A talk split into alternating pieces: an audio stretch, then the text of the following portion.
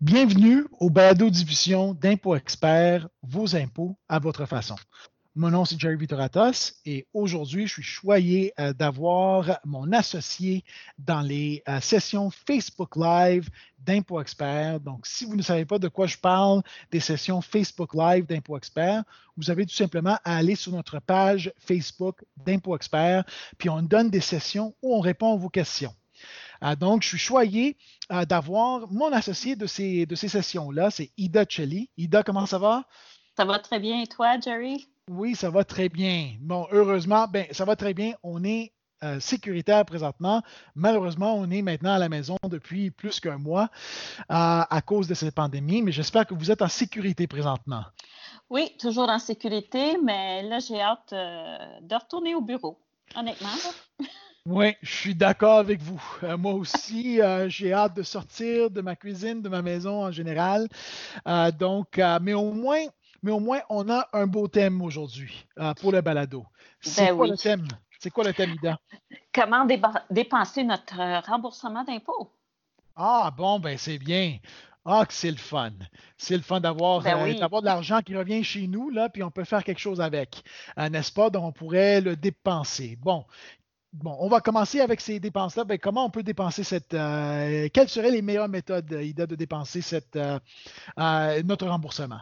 Mais il y a plusieurs conseillers financiers qui nous disent toujours de rembourser nos dettes en premier. Alors, Jerry, comment on décide quelle dette qu'on devrait repayer en premier? Bon, donc euh, c'est ça. Donc, exactement comme tu l'as précisé, euh, Ida, la, première affaire que vous devez toujours prioriser, c'est le règlement de vos dettes. OK? Donc, si vous avez un remboursement qui vient, euh, chez vous, là, vous êtes mieux servi en premier lieu de toujours régler vos dettes. Bon, là, maintenant, la question qui se pose, tu viens juste de me la poser. Bon, mais comment on va régler ces dettes-là? Qu'est-ce, et quelles dettes on devait prioriser sur d'autres dettes?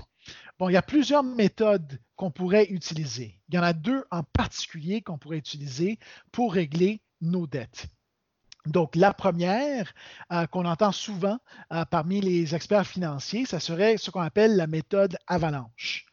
Et la méthode avalanche, euh, c'est une méthode de prioriser le versement ou le règlement de vos dettes. OK? Donc, c'est quoi la méthode avalanche? Bon, en premier lieu, OK? Et, la, et, la première étape que je vais mentionner, c'est la même pour la deuxième méthode que je vais parler un peu plus tard.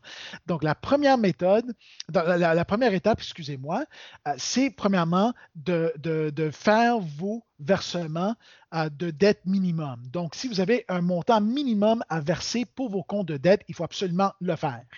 Donc, ça, c'est la première étape de la méthode Avalanche et serait la première étape de l'autre méthode. La deuxième étape, et là, c'est ce qui, rend la méthode avalanche distinctive, euh, c'est le fait de verser, de prioriser vos comptes avec le plus gros taux d'intérêt. OK? Donc, donc, vous allez toujours prioriser les comptes qui ont le plus gros taux d'intérêt, le, taux d'intérêt le plus élevé.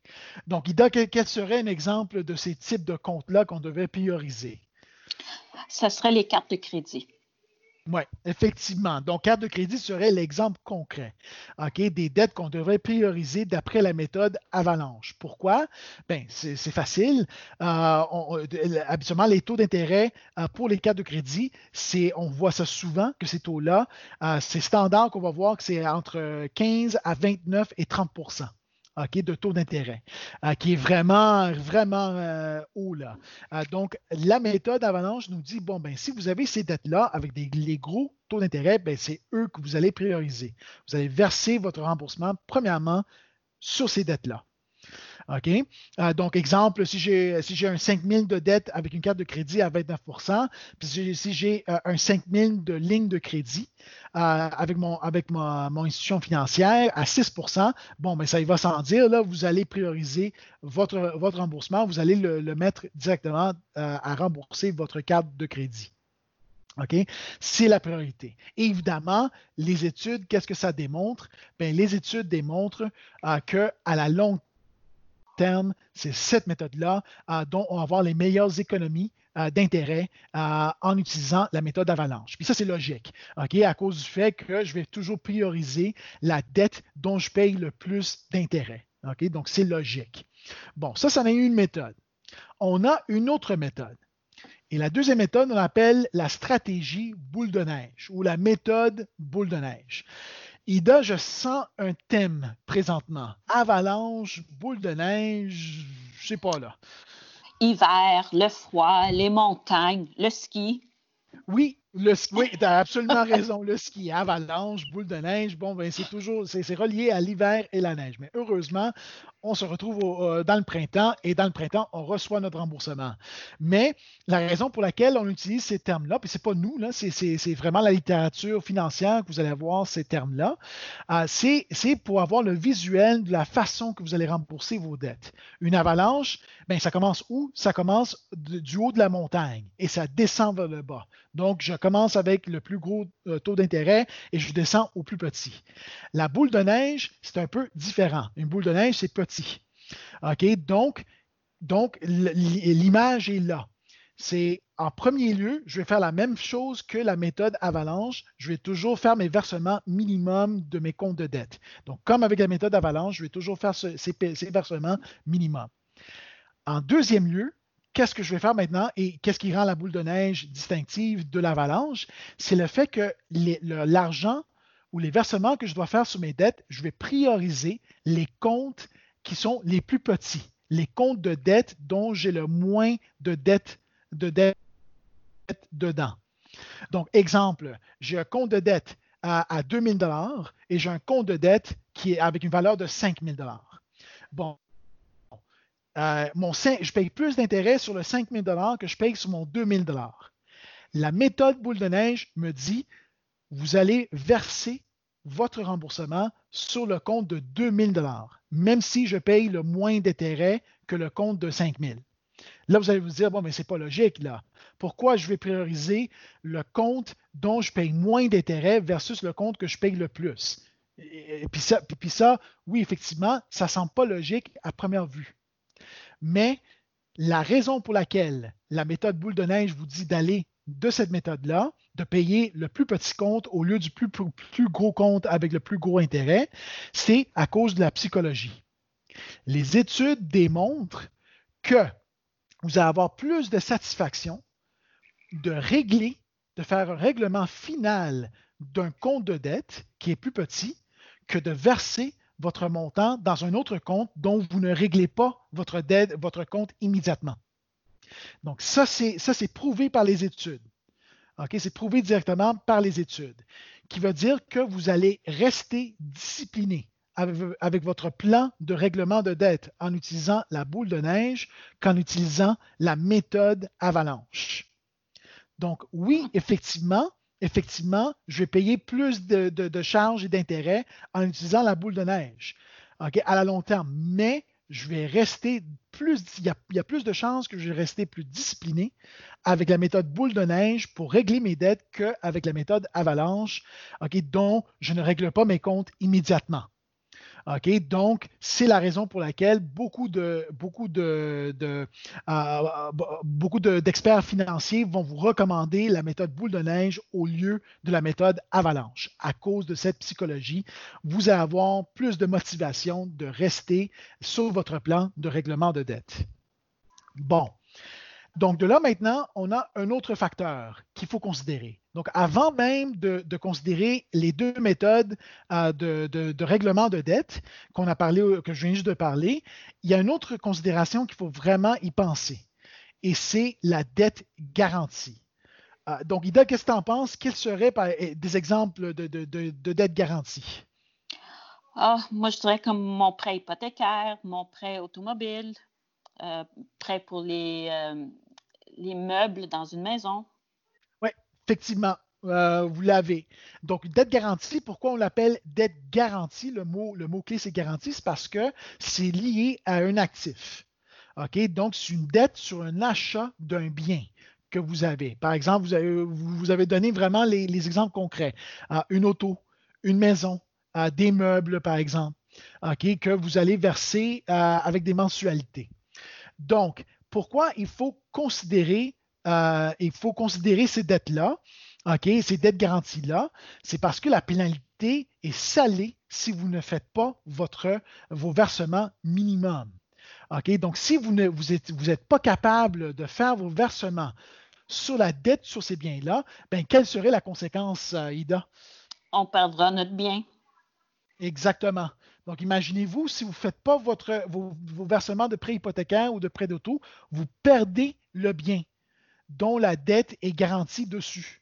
Donc, ça, ça devient salé. Imaginez-vous que vous ne faites, vous faites pas vos versements de dette et vous perdez votre maison. vous perdez carrément vos, euh, vous perdez vos meubles, vous perdez euh, votre auto. OK? Donc, si présentement, vous n'êtes pas capable de faire les versements minimums sur ces dettes-là, ben, votre remboursement devrait prioriser ces dettes-là.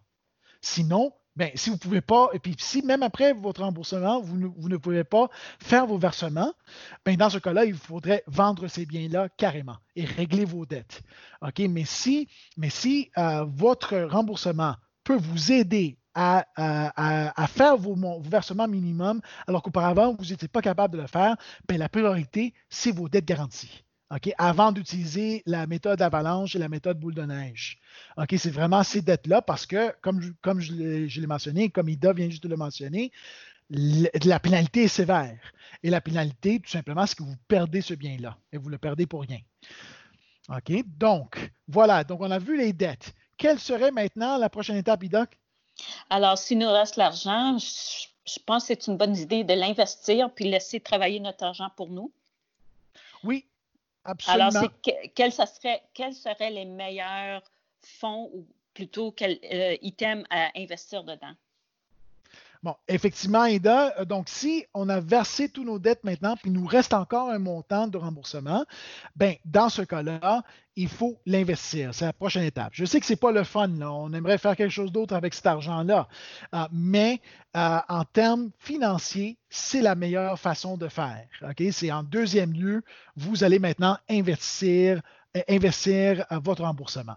Bon, à la long terme, le meilleur placement à envisager là, euh, avec, euh, avec votre remboursement qui, est, qui reste, ça serait vraiment d'investir dans le marché boursier. OK? Donc, la raison pour laquelle euh, il faudrait investir dans le marché boursier, c'est à cause de l'effet des intérêts composés. Donc, en d'autres mots, l'intérêt composé, qu'est-ce que ça fait? C'est que vous faites de l'argent sur l'argent. Donc, vous faites de l'intérêt sur l'intérêt. C'est vraiment, euh, vraiment puissant comme outil, comme effet, cet effet d'intérêt composé, parce que au fil des années, vous pouvez doubler, tripler, quadrupler carrément vos investissements à cause de cet effet d'intérêt composé. Donc, pour comprendre l'effet d'intérêt composé, on, on, pourrait procéder par un exemple archi simple. Donc, je commence une année avec 1000 dollars et je gagne 5% d'intérêt. j'ai un rendement de 5% en le mettant dans le marché boursier. Bon, ça veut dire qu'à la fin de l'année, j'arrive à 1050 OK, à la fin de l'année. Dans la deuxième année, on va dire, on va faire semblant, on va, dire comme exemple que j'ai gagné un autre 5% Bon, quel serait mon rendement maintenant, Ida? Est-ce que, je, est-ce que je regagnerais un autre 50 d'intérêt comme j'ai fait dans la première année ou est-ce que j'aurais plus? Ah, tu vas, tu en avoir de plus? Parce que tu commences, tu commences avec 1050 et non pas 1000. Exactement. Et voilà l'effet des intérêts composés, qui veut dire que mon rendement de la deuxième année de 5 ce n'est pas sur le, sur le montant original de 1000 dollars que j'ai investi il y a deux ans. C'est sur le 1050 que je pars avec dans la deuxième année.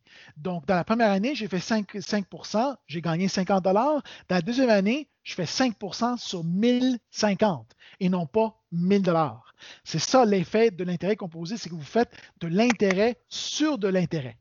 OK, c'est carrément ça. Donc, dans mon exemple archi simple, ça, veut dire que j'ai un 2,25 de plus. OK, donc, au lieu de gagner 50 je gagne 52,25 euh, dans ce cas. OK, bon, vous allez vous dire, bon, ben, 2 de plus, ben, c'est pas grand-chose, mais pensez-y. OK, là, dans la troisième année, j'arrive maintenant à 1102,25. Et là, je continue. Je continue cet effet-là. Je gagne un autre 5% sur ce montant-là. Donc, c'est de l'intérêt sur de l'intérêt. À cause de cet effet-là, à cause de cet effet-là, comme, comme, je l'ai précisé, là, vous allez doubler, tripler, quadrupler votre argent et vous ne faites absolument rien avec. Vous ne travaillez pas pour cet argent-là, c'est l'argent qui travaille pour vous. OK? Donc, donc, vous êtes mieux servi si vous allez investir de le mettre dans le marché boursier autant que possible. OK? Bon. Là maintenant, euh, comment on peut maintenant augmenter cet effet d'intérêt composé en plus? OK? Donc, j'ai des gains qui vont doubler, tripler, quadrupler.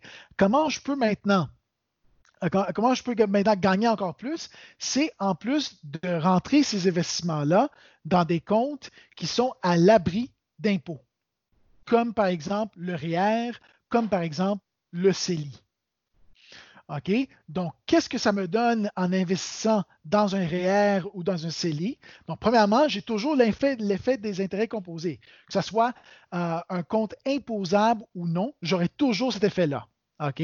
Puis évidemment, cet effet-là va fonctionner si j'ai des bons rendements dans le marché. Si je prends des risques euh, ridicules, évidemment, ça, se peut que je n'aurai pas euh, ces rendements-là. Mais à la longue, dans les 100 dernières années, si on prend par exemple le rendement, le rendement du marché américain, le S&P 500, qu'on appelle le S&P 500, ben, le taux d'intérêt annuel durant les dernières 100 années, c'est aux alentours de 7 à 8% et encore une fois, c'est un intérêt composé. Donc, je fais 8% sur le 8% sur le 8% OK? Donc, encore une fois, l'effet est fort. Mais, encore une fois, là, je reviens maintenant à comment, comment je peux augmenter cet effet-là. Bien, je le mets dans un compte à l'abri d'impôt. Donc, si je le mets, par exemple, dans un REER, bien, j'ai deux avantages. J'ai deux avantages. En premier lieu, j'ai une déduction d'impôt.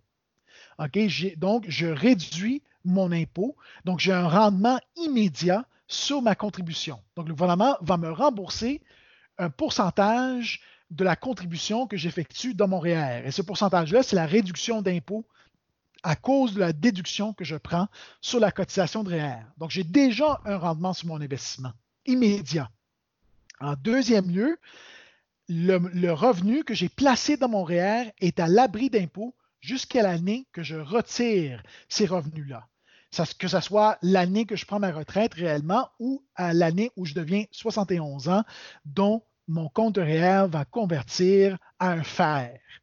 OK, mais entre ces années-là, entre l'année que je contribue et l'année que je retire, le revenu, l'effet de l'intérêt composé est à, l'abri d'impôt. Je ne paye aucun impôt durant ces années-là. Donc, le revenu augmente, mes investissements augmentent et le gouvernement ne m'impose pas sur ces rendements-là jusqu'à l'année que je retire l'argent. Donc, c'est très puissant euh, comme allègement que vous avez avec le REER. Et c'est pour ça que je dis qu'on peut augmenter cet effet-là.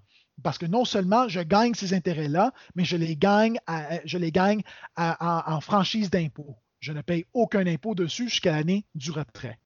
Bon, ça, c'est le REER. Du côté du CELI, malheureusement, je n'ai pas ce rendement immédiat de la déduction d'impôt. Donc, avec une contribution de CELI, je ne peux, pas, euh, peux pas réduire mon impôt durant l'année de la contribution avec le montant que j'ai contribué, malheureusement.